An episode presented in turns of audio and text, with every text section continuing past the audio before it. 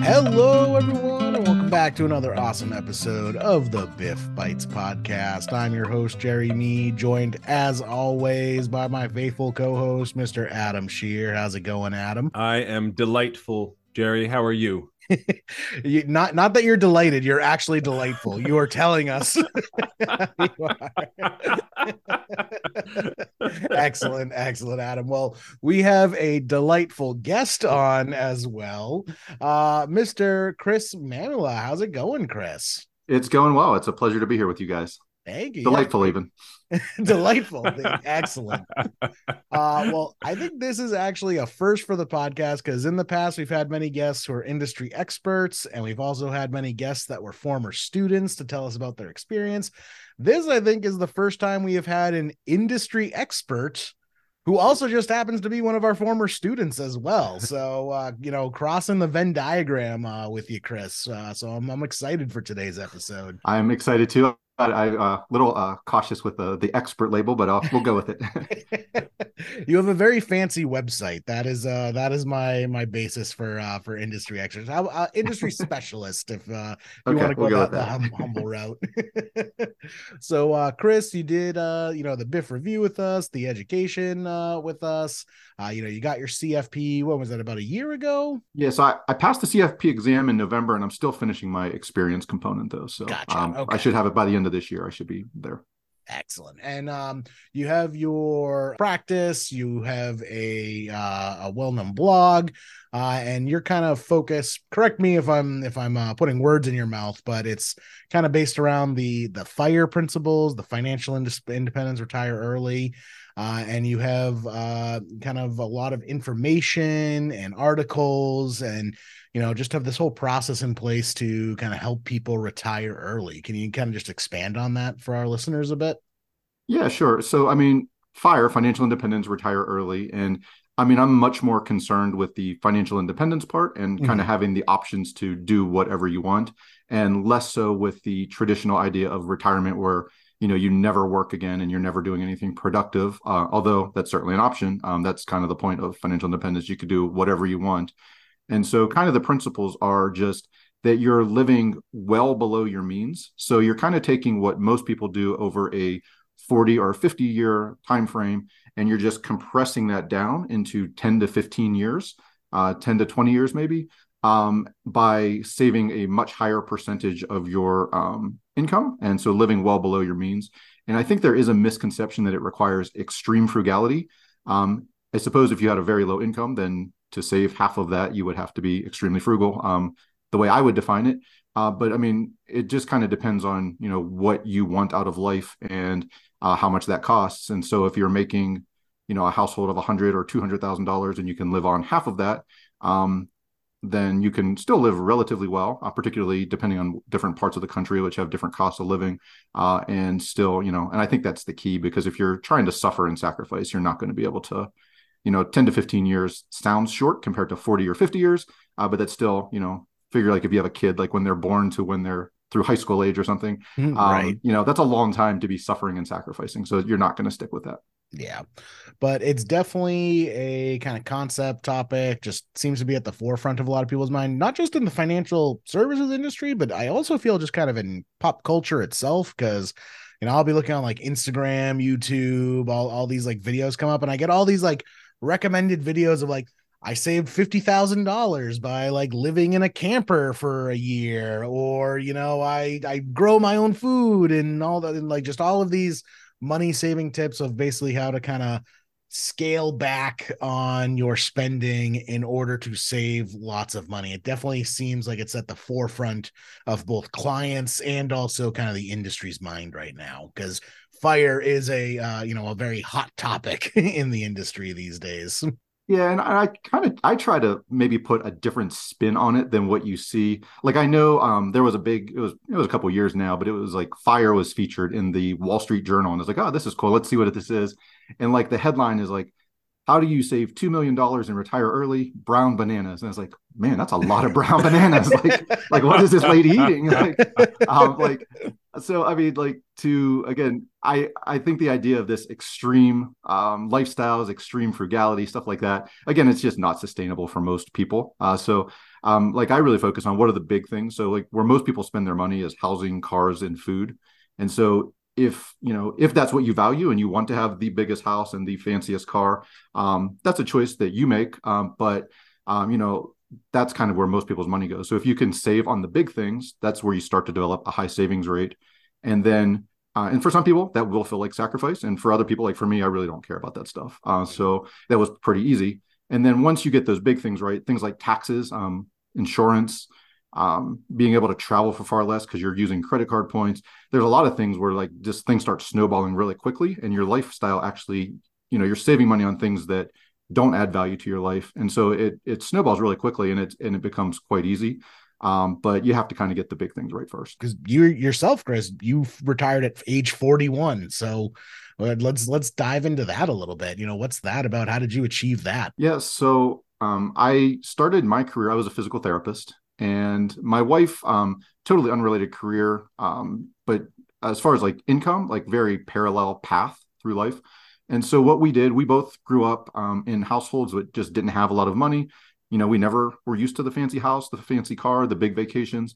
And so we just kind of valued the security of saving. So we started living off of her salary and using my salary to pay off like her student loans and a small car loan.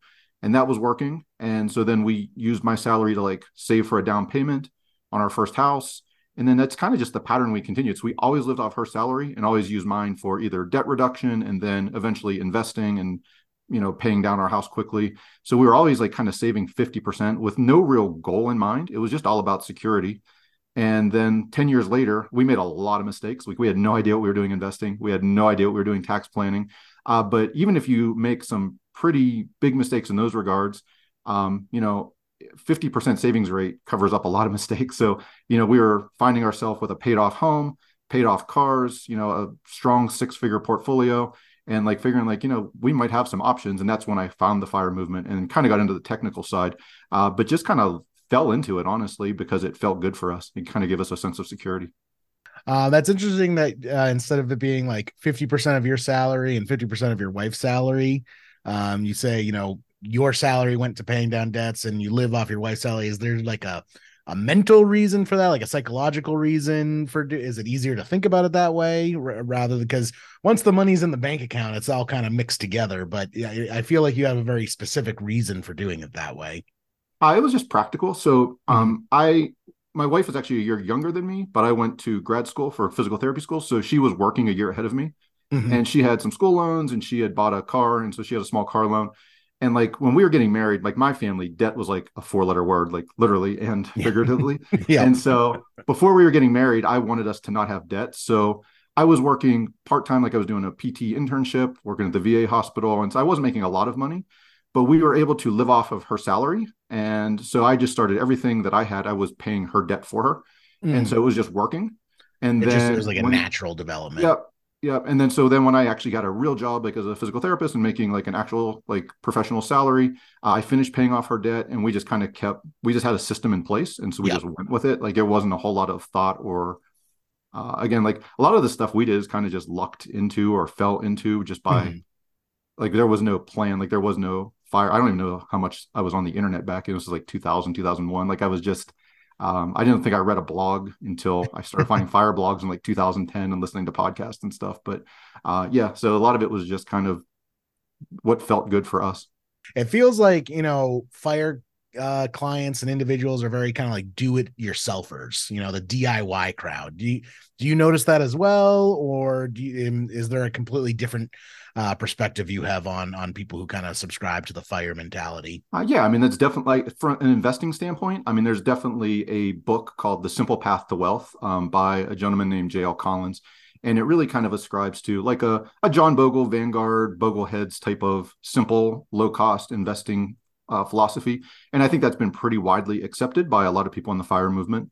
Uh, and so, like as far as like, are you going to get somebody to pay you one percent to manage your investments? Probably not. Um, but again, I think a lot of people come as they get to that transition point. Like I think for a lot of people, um, there's a misperception that like to do fire, you came from a lot of money or you made a huge salary. And again, I think my situation uh, is, is pretty similar, and even my wife's situation more so, where she grew up with a family that really struggled with money. And I think for a lot of people, it's just like this feeling of security from having a high savings rate. So when you're going then from saving to drawing down at early retirement, there's a big psychological shift that a lot of people struggle with. Like, how do I actually use this money to enjoy it and create the life I want? And you know, going from this feeling of security to maybe a feeling of scarcity. So there's a big mental hurdle that people need help with. Mm-hmm. Um, also, again, kind of again using my own situation, like you can make a lot of mistakes and do a lot of things wrong and so when you're making that shift, like now that you have a lot of money, like I, I have a lot of conversations with people like with risk management, both insurance things, uh, with like what their portfolio looks like as they're making this transition. Um, so there's a lot of technical things. Um, the tax planning side, there's a lot of neat things you can do on the fire uh, when you're kind of at that point where you're cutting your income. So you have a very low income. Um, so you can do some things with, be it Roth conversions, be it uh, getting your health care for very cheap by using subsidies. Uh, if you kind of know how to structure your income, and there's some neat things you can do there. Um, so there's a lot of planning aspects that you that are not really intuitive and are not simple. That I think people, as they reach that point, that that's why they start reaching out for help. So yeah, there's no, there's definitely planning things you can do. Yeah, I mean that that's great points because yeah, you know, do it yourselfers tend to be some of the most difficult clients to work with, and uh, you know, even though even though you did retire, you, you do still uh, you know work with clients a little bit, right? We were talking about kind of before the show that you just recently started with a new firm, and it, you you basically just have the freedom to work with the clients you want to work with. You know, you don't have to take on those uh, you know asshole clients just in order to make a paycheck. yeah, so so I kind of I started down this path like I, I would say at the time I felt like I had a really horrible experience with the personal like the financial advice industry. Mm-hmm. and i was very anti financial advisor. I was very much you should be a do it yourselfer you can be a do it yourselfer and so i started reading these blogs uh, these fire blogs and it kind of got me fired up. And so i started my own fire blog. And then like i started talking to real people. People would like start sending me questions. And i was like oh, like a lot of people actually need help. Like like it's not that simple. Uh, and like like yes i wrote a blog for 10 years and i wrote a personal finance book and eventually um last uh, i guess last year i went through the cfp uh, whole curriculum and i guess uh, you know again you can build wealth just by kind of lucking into it like i said like you have a high savings rate and you can make a lot of mistakes but like to actually know what you're doing like people need help and so my thought was okay well maybe we do need good financial advisors and i was kind of like looking for ways with my blog to refer people out but the people who i thought were doing really good good work I mean, the problem was they had too many clients, and um, and so I was kind of figuring this out, and so I kind of thought I would get the CFP and maybe start my own little niche thing, and then I fell into what I'm doing now. But yeah, I think a lot of people need help, and um, and uh, yeah, yeah just kind of the natural evolution of the industry it feels like uh mm-hmm. which i think is a good thing because i remember when i started the industry and it was very much you know the suit and tie marble lobby with the old oak desks and they're going to charge you $200 uh, commission to do a trade. And you know you're, you're going to take it and you're going to like it too.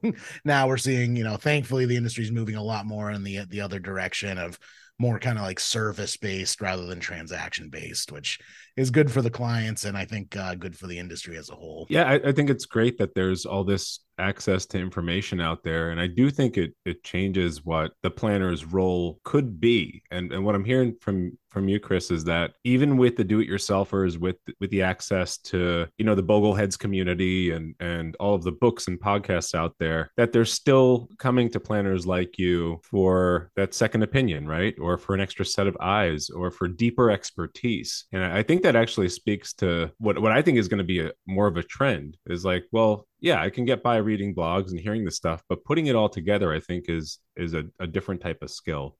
Do you see that in your practice? As people coming like, hey, I have this is what I know, but I'm I'm like afraid to take the next step without an extra set of eyes. Yeah, for sure. I think a lot of people just want that validation. Uh, but then within that, I mean, there's been virtually nobody who I haven't seen some pretty big red flags of like, or you not like we got to address this thing? Like for example like i had a it was a fire person they're looking to retire like within the next year.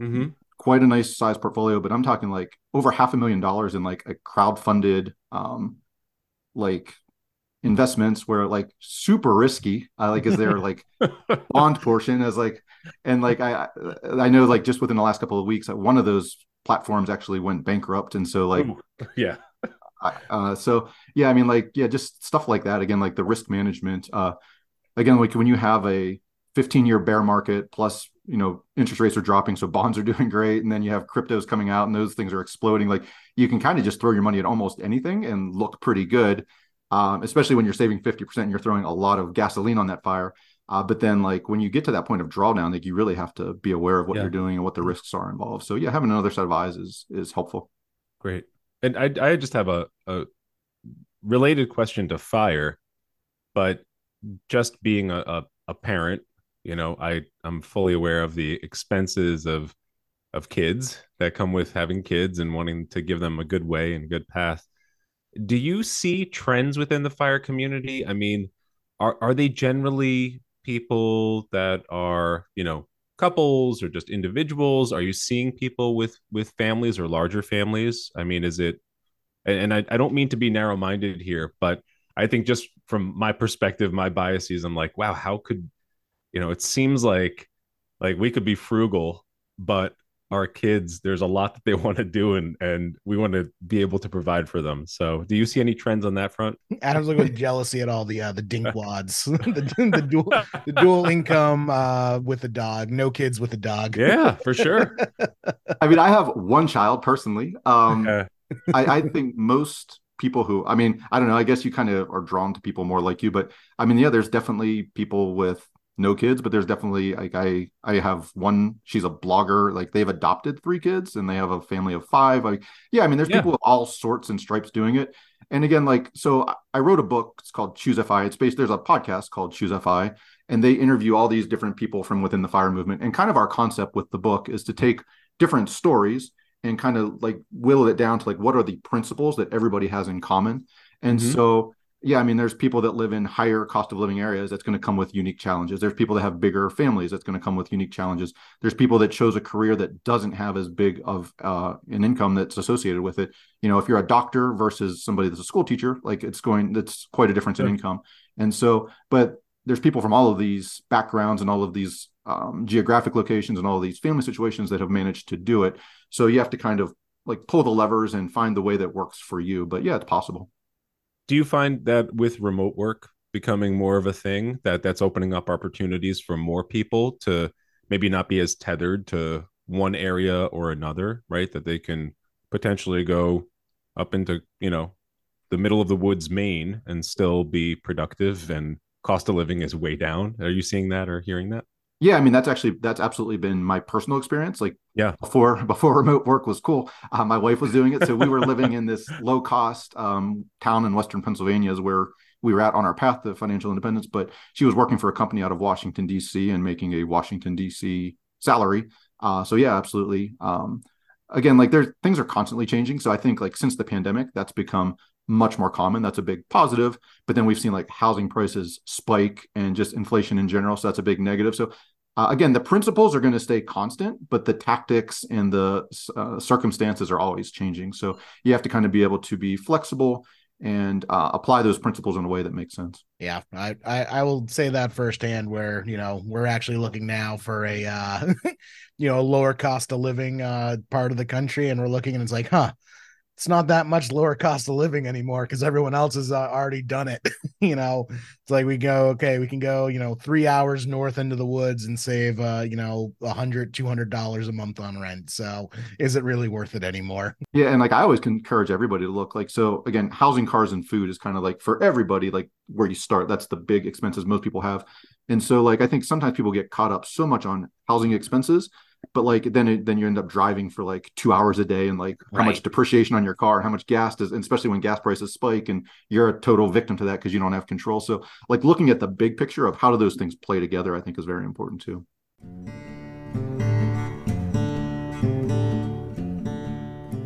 Uh, one thing we're kind of seeing a lot with especially younger investors is a kind of a sort of i don't know pessimism in the air um, you know, I don't know about you guys, but I've heard from multiple people just straight up telling me it's like, why bother saving for retirement? The world's not going to be here when I retire. You know, between global warming and you know the geopolitical environment, and it just feels like there's kind of a sense of hopelessness. How do you overcome that uh, with individuals and kind of drive home to them just how important this is and how realistic this can actually be? um, I mean, I think that general hopelessness, I think generally getting off of social media, turning off like cable news, like is, yeah. is just generally good advice for all of us. Cause like, like I think when you get out and like experience the real world, eh, like it looks quite different than if you go and you're sitting all, all day looking on Twitter or Facebook or mm-hmm. watching, you know, Fox News or CNN, whatever your flavor is. Uh, so um, yeah, that's I guess the first advice. But like kind of I think what you're kind of getting to is like I think a lot of people say like standard financial advice is you save 10% and yet most people find that really hard and they don't actually save 10%. And so in the fire community, we're talking about saving 50% as a like a starting point as a baseline. So how you possibly save 50% when it's so hard to save 10%? And I do think there's a psychological thing with that. And I've written about this. So like, so let's just say you're saving 10% and uh, try to bear with me. I'm going to try to not make this horrible, like doing math on verbally, but like, so if you're saving 10% and like you're trying to get to a, um, uh, like an emergency fund of six months, right? So if you're let's say you make hundred thousand dollars to make the math really simple, and you're saving ten percent, so you have you're saving ten thousand, and you start at the beginning of the year. So in January you save ten percent, you have ten thousand, you're spending ninety thousand, you have one ninth of one month. So you go all the way out to September. Now you finally have nine ninths or one month saved. And if you play this out to save six months, you're looking at what's that, 54 months, like four and a half years to get just to your six months before you're even investing or anything. I'm already depressed. I'm already yes. yeah, now, if you're if you're doing this 50%, right? So in January, well, first off, you're spending, you're now cutting your spending to five thousand and you're saving five thousand. So as as of January, you saved your one month. Um, and I think it's intuitive that you're saving five times more. So of course you're going to save faster. But the part I think most people it's not intuitive is you're also cutting down how much it costs. Yeah. So because now you are only spending $5,000 a month, not only do you have five times more, you have a full month's worth of expenses saved. So after now in June, after six months, you've saved your full emergency fund. And now that money is compounding for you. Now you can start investing it. So I think that hopelessness that a lot of people get is because, like, you know, saving for something 40 or 50 years in the future is like, yeah, I'll get to it later. And they never start. And so that's why people never hit that. And I think like again there is the practical parts of like how do you actually do it do you live in an area do you make enough income to to do that but if you can wrap your head around it um, it's just so motivating because you see progress so fast and again even like with my wife and i we didn't even have a specific goal we didn't have a clue what the heck we were doing but all of a sudden man we have no mortgage anymore and that feels amazing and all of a sudden like you have a hundred thousand dollars in your brokerage and now you have a half a million dollars and like you just see this growing and you're making this progress. It's extremely motivating and it makes you want to learn more. It makes you want to do more and it, just it's it builds on itself. So yeah there's definitely a psychological thing if you can get started and uh and i think that um it can actually be easier it sounds weird but to save 50% than to save 10% yeah yeah, it kind of reminds me. It's like a more extreme version of the net versus gross for the emergency fund. Is a lot of clients they they think they need to save, you know, six months of their uh, net income, and it seems like this huge number. And then he pointed is like, well, actually, you only need to save, you know, six months of your gross income, and it's actually this number, which seems a lot more manageable. And just like a more extreme version of that, of you know, if well, if you're already saving fifty percent of your income, you know, your emergency fund is now fifty percent of what it looks like on paper from a net perspective. So you know, I can definitely see that that kind of psychological power behind that. And if if I could even kind of just throw a little bit of nuance in there, but like yeah. Like what you just said about like saving whether it's net or gross of income, like I always tell everybody, like what you spend determines how much you need. So whether it's for your emergency fund, whether it's ultimately for retirement and to be financially independent, and that's it's a really it's obvious when you say it, but like most people don't think that way. We think in terms of our income that drives everything. Like if you like read like just simple stuff on, you know, in the newspapers or on the internet and whatever, everything when it's about retirement, it's like income, income, income. And it's like, no, it's spending, spending, spending. Like you can determine just because you're yeah. a doctor doesn't mean you have to spend like a doctor. Like you can spend like a school teacher and retire in five years like or you know you can live like a doctor and be 70 and still not have a million dollars saved even though you're making four or five hundred thousand dollars a year. Uh, it just depends. Like so like you have the power and and again i think empowering people helps. I think like these psychological games and um you know making people see this stuff is very powerful for the right person. Some people just they don't want to hear it and that's fine like uh, to each their own uh, but for the people that are open to it it's very achievable. Yeah definitely definitely. Now uh let's kind of talk about kind of more recent times. You know we've seen inflation skyrocket over the last you know two years or so. Uh, has that made the fire lifestyle that more difficult, or is it just kind of one more, you know, kind of bump in the road that you have to get over? And, you know, this crazy high inflation isn't really that big of a deal. Yeah. So, like in my writing and when I talk to people, like I think people talk about inflation and they talk about CPI. Mm-hmm. And I really talk about like what is your personal rate of inflation?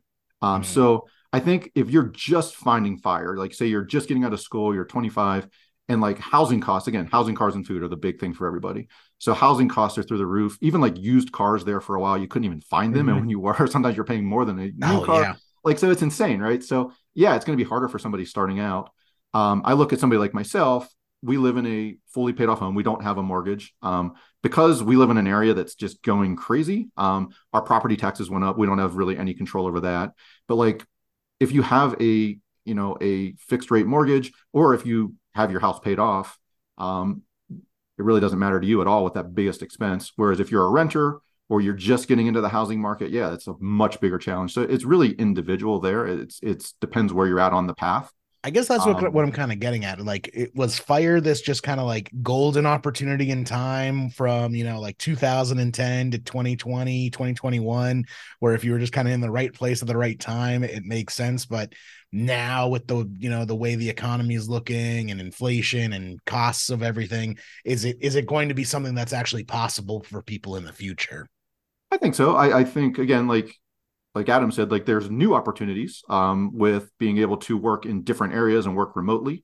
So maybe you have a job that pays a higher salary, um, but you can live in a lower cost area and work remotely. There's all kinds. There's again, things are always changing. Um, I'm going to give you a little bit different example, but people will say like the fire thing is a bull market phenomenon, and and I touched on that. Like there is definitely a wind at our back if you started like like I I graduated from physical therapy school in 2001 so yeah, I had a wind at my back. Um, but that meant I had to start investing in 2001. And if if you know if you think about what the markets were doing then, um, that took a leap of faith. Like people were saying, this is crazy, you know. And then I was building for seven, eight years. Like we had a decent sized portfolio when 2008, 2009 came, and that again, it wasn't easy when like you're seeing like I've worked for 10 years and been saving my salary and just dumping it into the stock market, and now all of a sudden it gets cut in half uh, but we just kept investing through it, and like in retrospect, yeah, it was it was a great opportunity to buy even more when things were down, but it wasn't necessarily easy, and a lot of people didn't do that. So um, yeah, I mean, there's always circumstances are always changing, and it looks easy uh, in retrospect, but yeah, I mean, you just got to follow the principles and believe in them. And if if you're living well below your means, if you can find a way to do that, um, then this is always possible. But you have to kind of figure out. It's definitely more challenging with housing right now, for sure, for somebody starting. No doubt about that. Yeah, that's definitely tough. I remember, you know, when the market took the dive with COVID, I was looking at my accounts like, huh, my balance is the same it was uh, 10 years ago. I could have just, you know, been living the lifestyle instead of saving for 10 years and I'd be exactly where I am right now. And that's kind of a, a punch in the gut when you realize that that you did everything right and it still just didn't work out. And that's that's just life sometimes. yeah. And like by 2020, I mean, we had much, much more, obviously. And I don't even talk about that so much because it just seemed like that recovered so fast. It, I mean, it did. It was a real thing. Like, right. there was so much else going on in the world. I think a lot of people don't even consider that because I mean, like, because there were so many bigger things than money. Yeah. Yeah. Because, yeah. because I mean, we it went down and it recovered really quick, but there were still plenty of people who just pulled out of the market and they For like, sure. panic sell. And those are the people that really got hit really hard by it, you know, and mm-hmm. my heart goes out to those, those people for sure. Yep. Yep. Chris, do you think that, uh, I guess even on just the, uh, the expenses side, that fire profile clients are just more in tune with some of the behavioral stuff? I mean, are you seeing their behaviors around money just being uh more more set like more awareness of that stuff than i mean i don't know what your common client would be but i'd imagine as i'm hearing you talk it through it just seems like you have to be so hyper focused on like these are intentional decisions about who i am and, and where i want to spend my money and i feel like in that is just some awareness of like how my relation to money works. Is is that true? Or you do you see that in your work with fire clients?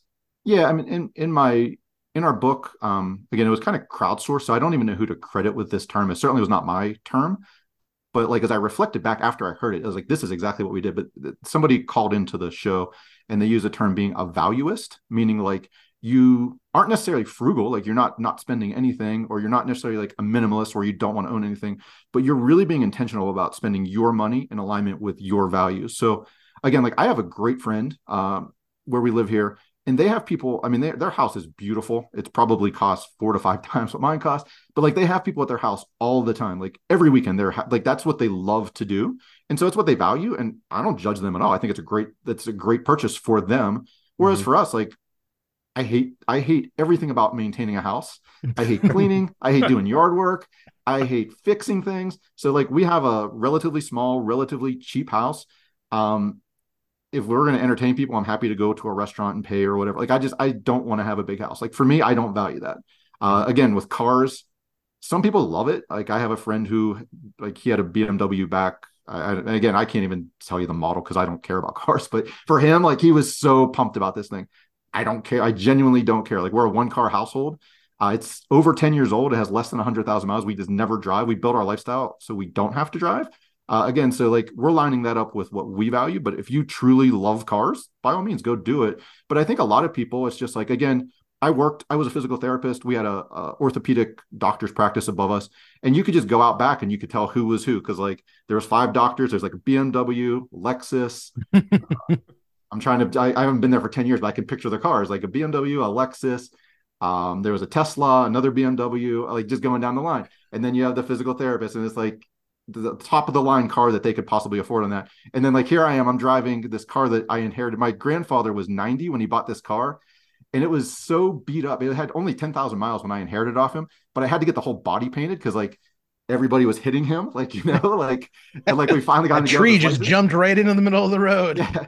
And I ended up driving that. They called it my coworkers called it the Pat Mobile. They made fun of me because I was driving this old man car, but I just didn't care. Like and so you can save a heck of a lot of money when you don't have a car payment for 10 years. And that's what I did. So uh, yeah. Uh, but yeah, like yeah, I was very intentional about it because I don't personally care about that. Is that part of your process with clients now? Do you encourage them or do you have a system to align um, real expenses with their values? I know some yeah. planners out there do that. Yeah, I mean, it's just it's a conversation we talk about. Like, sure, it's pretty neat. Like, we've had a couple. Like, I had a a couple come to me recently that was like a just recently got a med school, and um, they were both uh, physician's assistants, so they were living a kind of a lifestyle on that. And then he went back and went to medical school, and so now they have this huge increase. And so we just talked about that. And I said, you know, like I'm not saying that you should do this, but like just think about it. And like they were very happy, like they already owned their home, and like there was really no reason to upsize that. Like I see again, uh, kind of that's my my sweet spot because I know people in the medical community and like I've worked with these doctors and there, there was one doctor who I was very good friends with. He was an avid golfer, and we had this really nice country club where we lived, and it made sense for him to be there. He golfed all the time. He loved it. He would entertain people there. But then like these other three doctors in their practice. None of them were golfers, but they all had memberships and it was like super expensive country club. It's like, sure. why would you do that? Just because you're a doctor? Like you don't have to go join the country club, but like yeah. that's what they all did. And so, yeah, I mean, I, I think for some people that makes sense and for other people it doesn't. I think, yeah, just lining up where you want to spend your money with your values is mm-hmm. kind of the key. Yeah. Sure. Uh, now, Adam, I know you wanted to also get into kind of the more uh, technical aspects of fire as well. Did you want to kind of touch on, you know, retirements or security, all that fun stuff? Yeah, sure. Um, thanks for bringing that up, Jerry. I, again, I think I'm approaching this, Chris, with more of the quote unquote traditional retirement timeline and looking at that first and kind of backing into fire and what that could mean. I mean, you retiring at 41, um, you know, I when I I look at that, I think, all right, so Chris Chris gets his his first job, you know, early 20s. That's 20 20 years of of full-time pay in in a job, right? That's going into social security. Um how does that play in because you know, we're looking at the top 35 years of earnings to get to that retirement income. Is that something that's just a part of fire planning? Is accounting for some of that difference with like that social security base from other sources i mean are there people that really monitor paying into social security uh, how does that work with fire so again i'll share my personal experience of sure basically coming at this with ignorance like I would read these things that like, oh, Social Security is going bankrupt. And so I was just mm-hmm. like, we kind of made our plan without Social Security. And we're like, anything we have would be a happy accident. It would be a bonus. Sure. And then as I started helping my parents manage their money, and I realized like, wow, like Social Security is huge for them. Like it's basically covering almost all their expenses. So I started doing more of a deep dive on it. And like what I kind of realized for myself, so like I had 16 years of like real earnings and then um a couple like, you know, working like through school and stuff. So I had about 20 years of earnings.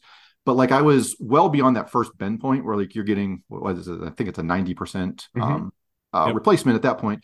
And then I was well into the second bend point where it's like 30, you're only getting like 32%. And so like I calculated out, like if I would have continued working, my my benefit at full retirement age would have been about a thousand dollars difference. And it's like, is that really work worth it to work an extra 15 years and paying into this? Because like once I hit that second bend point, then you're only getting, I think it's is it 15%? I'm just pulling numbers off the top of my head. I think it goes 90 to 32 to 15. Mm-hmm. But like once you get beyond those bend points, so yeah, for me, it just wasn't that I mean, yeah, I'm definitely leaving money on the table from Social Security benefits, but when you look at what you're getting proportionally, like I got the biggest return, and then I'm well into that second one, so I have a, a fairly healthy, um, assuming things don't change, and and I anticipate things will get cut to some degree unless something drastically changes. But uh, whatever we have, I mean, again, I uh, we kind of planned without Social Security. So whatever we have, and I, I, find that's pretty common. And I'm actually kind of encouraging people to look at those benefits because they are, you know, they're not huge, but they make a quite a difference.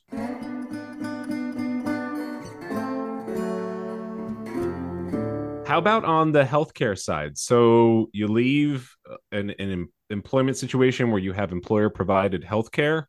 Uh, you're younger than Medicare age. What do you do in that gap? Yeah, so I think um, there, there's a number of options. I think for most people, the best option, in my opinion, is just using the exchanges. Mm-hmm. And then um, hopefully uh, you have some um, variability between having, you know, uh, taxable accounts, which you're going to have to have some taxable money to get through.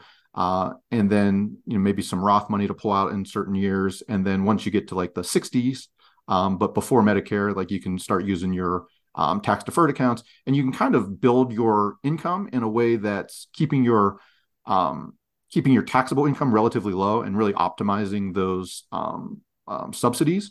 And sure. kind of one thing that I talk a lot about with people is maybe paying a, and this is the hard thing. It is hard to plan because you're talking about Social Security, like the healthcare thing is really hard because like these laws they've changed just since the pandemic. They've changed drastically, like uh, in the last couple of years, and they're set to as they are now expire. I think in 2025. So who knows what happens after that? But um, I keep thinking like this could all go away, like all these subsidies, uh, but to this point, they've only gotten more generous. So um, we we just have to kind of plan on what we have. But uh, what we know is, as of right now, um, your the maximum amount you can pay is a percentage of your income, mm-hmm. but the mm-hmm. maximum amount of your premiums goes up and up and up as you get older.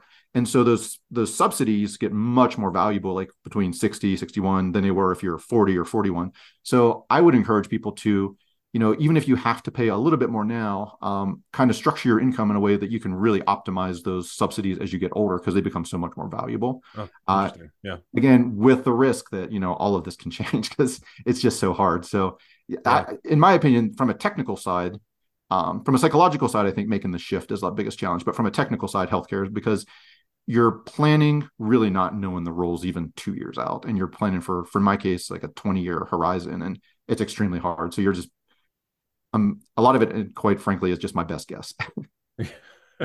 That's good. Very, very interesting stuff. Um, final, final, more technical question, and then we, we could get get back to some some others that we prepared. Um, so on the retirement income side, so you just kind of laid out general map, right? We want to draw down uh, taxable accounts, right? Because we have that benefit of that that zero percent bracket, right? Maybe going into fifteen percent for a slice of it. Um, then we have our our our coveted Roth accounts. But what if someone hadn't prepared in that way? Because what what I see a lot of people doing is, well, I am saving for my retirement. I'm maximizing my contribution to my 401k, right? Before meeting with an advisor or planner like you. Uh, they're younger than 59 and a half, right? what what do you do then? I, I, know I know there's some strategies out there, but I'd love to hear firsthand from from you being in this community. Like, what do you do in that situation? Someone has a ton of tax deferred stuff. Um, how do you generate an income stream? Yeah, so I would say first, I, I think that's relatively rare that you would get to that point.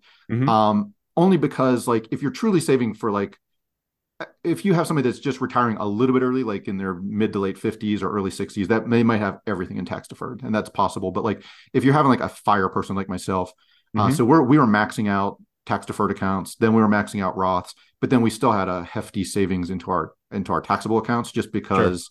you only have so much space um, with being regular, you know, employees with you know limits. Um, but you know even if you get to that point if that's your only option you have everything in tax deferred accounts mm-hmm. i mean mm-hmm. there's definitely ways i mean one thing you could just pay the penalty and depending sure. what your tax rate was it even with a 10% penalty that might still be cheaper um, mm-hmm. Um, but then there's also things like you know your 72t where you could take the um, what's it called substantially equal periodic payments and yep. you can set that up um, so there's ways to get your money out so there, there's always a way um, it may not be ideal and ideally you would be thinking about these things 10 or 15 years ago when you're in that accumulation accumulation phase. And i'm a big fan of having diversification not only between stocks and bonds not only between domestic and international but having some money in tax deferred some in taxable and some in roth because they're all valuable and they all have certain features. Uh, but you know if you get to 60 and you have $2 million and it's all in tax deferred that's a heck of a lot better position to be in than a lot of people who get to 60 and they're like i haven't saved anything for retirement yet. So I would I would take the uh, I would take that person any day of the week. Yeah. and even 60 you could actually take out, but let's say 55 and you're in that situation. So. Sure. Yeah. So kind of closing it out, uh, Chris, you know, we talked about how it was kind of easier to be in the fire mindset during a bull market and you know things are changing now. Is is there a discussion in the community about, you know, kind of the wish list that, you know, people want to see as far as kind of, don't know, maybe societal changes, economic changes? Like, are people just hoping for another bull market? Are people hoping for like universal health care to make it easier, housing regulate? Like, what what's on kind of like the fire community's wish list for changes in the environment that would just make being a fire person a lot easier? Uh, first, I, I'll just say like as I talk to people outside of the fire community about fire stuff, I think like we're seen as like this monolith of like extremely frugal people who all were tech worker engineers like all did everything right like so i would say like in general like the fire community is pretty diverse. Yeah well um, just just to i would i would i would kind of like the equivalent i have it is like I, I i view fire people as kind of almost like financial preppers. Like you know the like the doomsday preppers who have like the bunker with the food and water rations. It's like like fire to me it kind of equates to like the financial industry version of that. Uh, um as far as like what would make things easier i again i think like if you're just starting um a drop in housing prices would be amazing yeah. right here drop in the stock market would be amazing because then you're buying stuff cheaper uh, whereas somebody like myself um I would love to see a bull market for the next 10 years. And so I don't have to worry about much of anything because I already have a bunch of assets built up. And if they grew a lot over the next 10 years, then I wouldn't really have to worry for the rest of my life. And I'd never have to think about this stuff. So uh, it really kind of depends where you're at.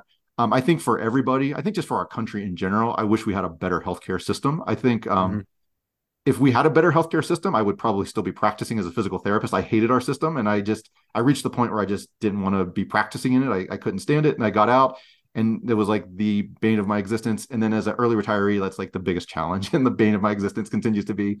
We have no kind of stability like we talked about like we don't even know what we don't really have a system. We have we just wing it and go for a couple years at a time and figure this out and it, it's broken. So i wish we had a different healthcare system would be my answer. I wish that was different um, not just for fire people just for people in general yeah and is i guess that kind of is a little bit of a tangent is would it be easier to move to another country? Because I, you know, I've talked to many fire individuals. Uh, you know, one person was a lawyer, and one day they just walked in, they quit their lawyer job, and they moved to Barcelona, Spain, because you know the free healthcare, lower cost of living, and they were just like they were able to practice fire without even trying because they had you know built up some assets from their lawyer career, and then the cost of living in Spain was so much lower, not having to worry about health, and it just it just was like they were able to do it without even trying by just moving locations. Yeah, I mean, I think um so like there's I think this came from Tim Ferriss's four hour work week. There's this concept of geo arbitrage where like you're moving to a lower cost of living area and your money will go further. Um, I don't know. Like I, my kind of thought on that is like generally low cost of living areas are lower cost for a reason because uh, like there are certainly advantages of some areas like with healthcare um but like again like i personally would not advise living somewhere because it's affordable i would advise figuring out where you want to live what kind of place and then making it finding a way that you match the finances with where you actually want to live like for my personal situation it was a big help for us to save we we lived in a very low cost of living area in Western Pennsylvania. It was kind of a depressed area. Housing costs were cheap. Um, being a healthcare worker, it was kind of rural, so like you can leverage that because it was hard to recruit people to that area, so I could make more money. Uh, but then where we live now, we live in the mountains of Utah. I'm a skier, and uh, ski towns are notoriously expensive. So we did the opposite of what you're like quote unquote like supposed to do for to be a fire person in geo arbitrage. We actually moved to a place where housing is about three times more expensive. Uh, but we looked at like what lifestyle do we want, and then we kind of narrowed it down to like you know, like we know we wanted a ski town, and most of those are pretty unaffordable.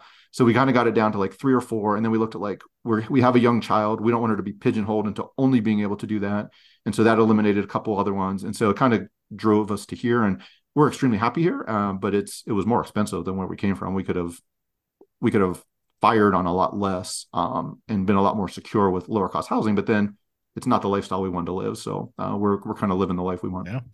I guess my main takeaway is it's all about balance. You know, no silver bullet answer.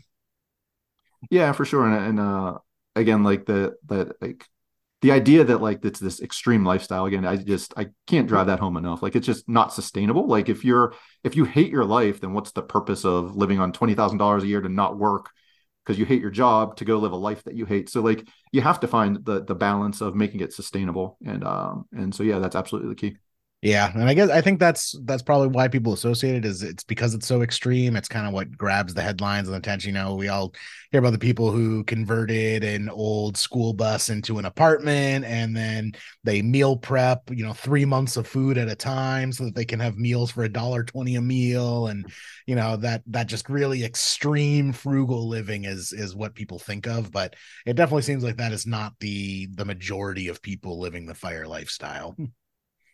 Yeah, and, and even uh, again, like going back to that idea of a valuist, um, I think like so I've seen people like I um I watched one thing. It was on ABC News, I believe, because um, they actually contacted me and I didn't respond in time. So I watched who was on it, and it was it was a blogger. They do the blog called Go Curry Cracker, and it's it's a fab it's a goofy name, but it's a fabulous blog, and they have some really cool tax stuff um, where um, just that I've cited in my work a bunch, and really, really intelligent uh, tax planning strategies and um, talk a lot about like low cost investing.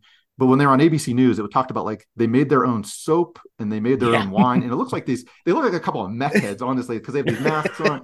And it's like it was something that had probably one percent of the impact on them being able to retire early but that's what was like the focus on the ABC News, kind of like the whole brown bananas thing. Like I don't know that person that was in that story, but um, I'm sure that uh, Brown Bananas was maybe a quarter of a percent of how she got to saving two million dollars. But that was like the headline and the and so like you always have to take all these things with a grain of salt when you're when you're hearing these. You stories. also know all those people are bad at the you know the theory of the scale of economics because they're like, yeah, I make my own soap and I save like three dollars per bar of soap. and it's like, yeah, but you spent five hundred dollars on like the machining and like all the materials. So it's like, are you actually like you need to make you know x number bars of soap before you even break even is it actually worth it? You know sometimes yes. the scale of economics just doesn't make sense.